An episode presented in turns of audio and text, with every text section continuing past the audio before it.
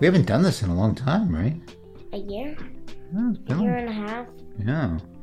Tonight is the first time that we've put a story out in a while. And the story, do you know which one it is? The ball? The Thinking Machine. What's thinking? That can be about anything.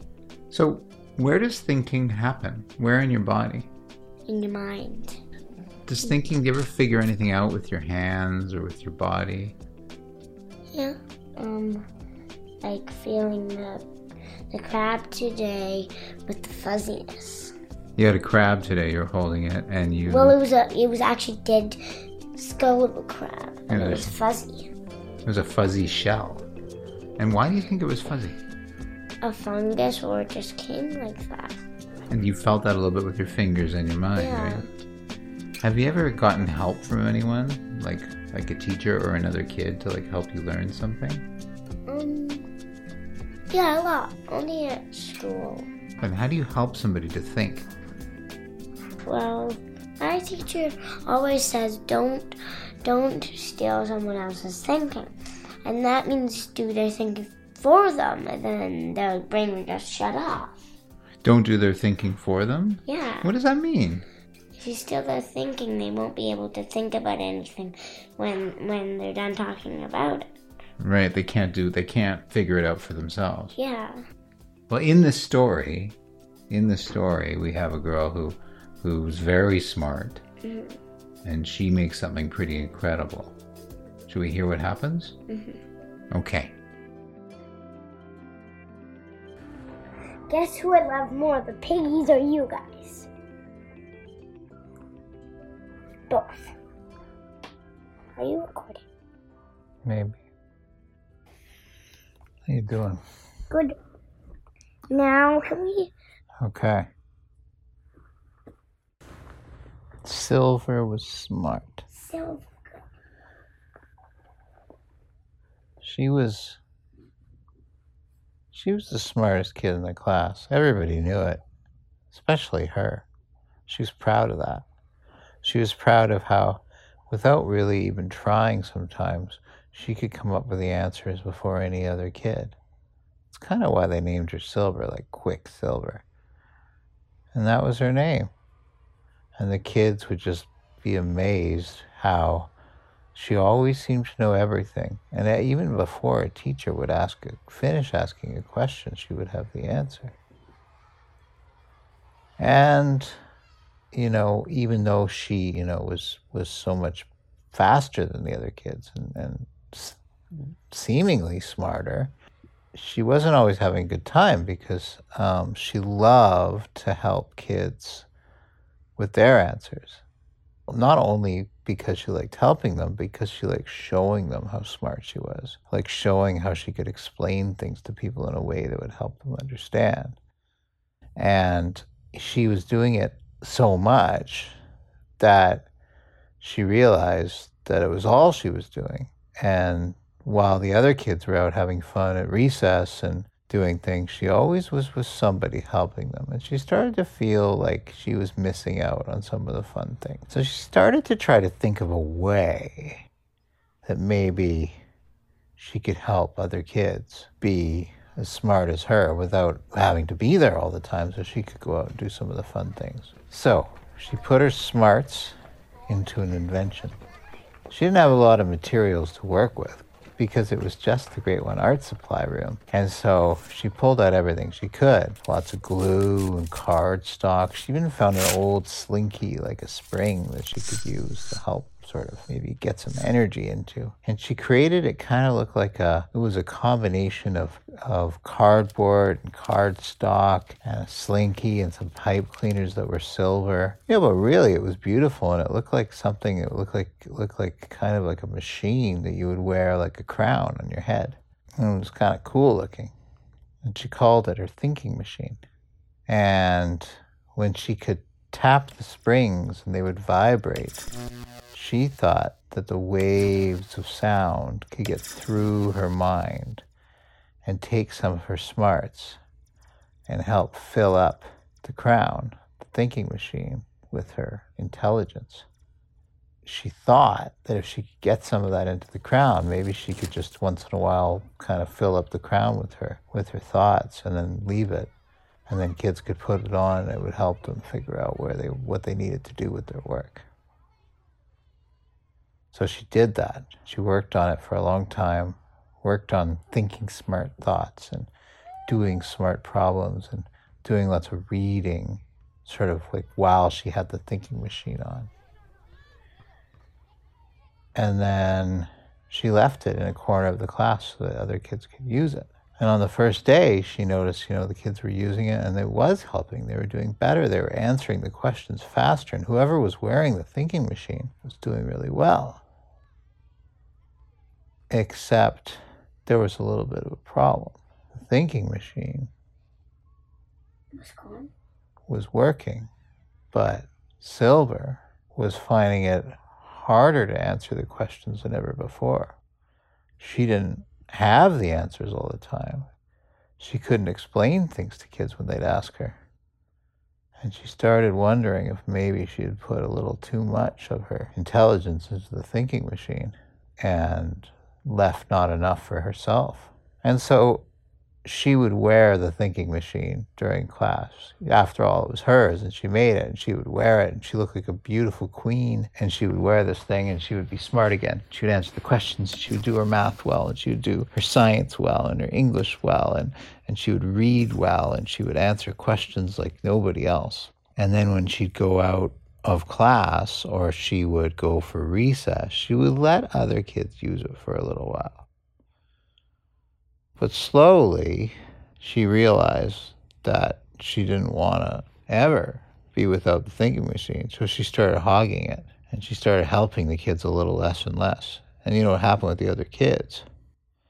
They got jealous. And especially little Bobby was in the class and he had had a lot of trouble with, with math and science. And Silver had helped him. She had helped him quite a bit, but she had stopped helping him he could see by the way she looked at the thinking machine that it was important.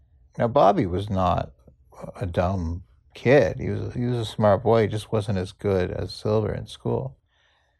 And one day he took the thinking machine. he brought it home without telling anyone. He snuck in at recess and he took it and he put it in his bag. And he would wear the thinking machine when he was at home, and it would help him figure out so many things. He could learn the science, the math.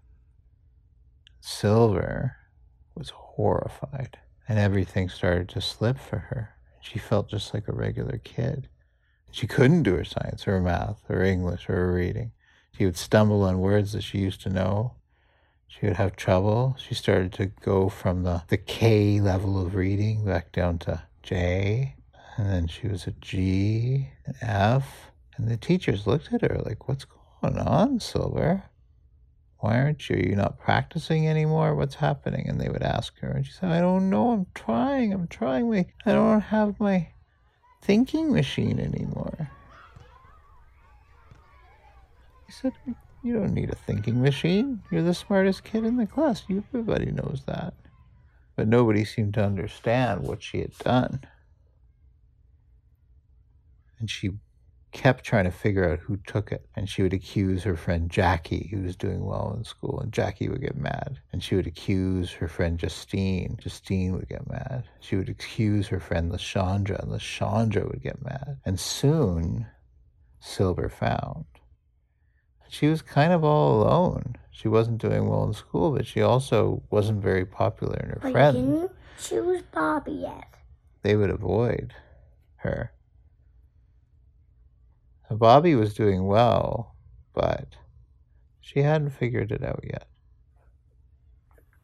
And one day they had a test where they had to memorize a bunch of math problems and then they had a test of what they could memorize. And Bobby was sort of saying he wasn't feeling well. And during the test, he left the room and he would come back and then he would feel sick again. He would leave the room. He just said, Oh, I have a stomach ache. And at the end of the He's getting the thinking machine on himself. At the end of the test, he, he said, Can I stay behind to finish the test? I'm sorry I spent so much time in the bathroom and I, I couldn't do it. And the teacher said, It's okay, Bobby. Yeah, you can stay back. And everybody else go for, for recess. Meanwhile, Silver, she went for recess, but as soon as she got to the outer doors, she said, Um, oh, I forgot to go. I have to use the bathroom. And she, she left her the outside monitors. She went back. But instead of going to the bathroom, she looped back to the class and she looked through the little window on the door and she could see Bobby reach into his bag and pull out the thinking machine. And he put it on his head, and then he started writing really fast in the test because he could think of all the answers. And Silver was so mad. She burst into the room and said, How dare you steal my thinking machine? He said, It's my thinking machine. She said, No, it's not. It has my thoughts in it, and you stole them. And they started fighting. And Silver pulled off the thinking machine and put it on her head, and she felt all the thoughts rush into her head. And then Bobby would run after her and he would grab it and put it on his head and they'd chase each other around the class. And then Silver had it and Bobby was trying to grab it out of her hands and she was pulling and he was pulling and she was pulling and he was pulling and it ripped in like tons of different pieces. It just broke all the tape and glue and everything just popped open and the slinky went bouncing across the floor and the cardboard went bouncing across the floor and everything went bouncing across the floor. They stopped. They looked. They said, How are we gonna how are we gonna do this? How are we gonna do our work? How are we gonna ever be smart again? And they were so mad at each other, but they realized they were kind of feeling the same way. And they looked at each other and they said, Well maybe maybe I don't know. I don't know what to do. I don't know what to do. What do you think they should do? Make a new one and clean the mess up before recess is done. Make a new one? Yeah. So, And make all our all our thoughts go into it. Not all of them. And make new thoughts. so that's what they did. They started cleaning up the parts and trying to put them together, but they were so ripped up they realized they had to make new parts. And so Silver was making new parts and putting her thoughts into them and Bobby was putting his thoughts into them, but they weren't just thinking those thoughts. They were talking about the things they knew and how they understood them. And pretty soon they realized they were teaching each other a lot. And Silver realized that Bobby knew about a lot of things that she didn't. He knew about sports, he knew about nature. He didn't know about math and science like she did, but he knew all about animals. And he knew things about movies that she had never heard. And instead of making one crown, they made two. And there were parts of both of their thinking machines in each other's. So Silver had parts of Bobby's stuff, and Bobby had stuff parts of Silver's stuff. And they put on their thinking machines. And they looked at each other and they just started to giggle. And they realized at that point that the thinking machines weren't the things that were important. It was how they had shared their ideas with each other. It was the conversation they had had. It was how they realized they could teach each other so many things. And that was the day that Bobby and Silver became best friends. And that's the end of my story. End of chapter one though. No, it's just a one night little, mm-hmm. just a little one, a little story tonight. What'd you think? I liked it.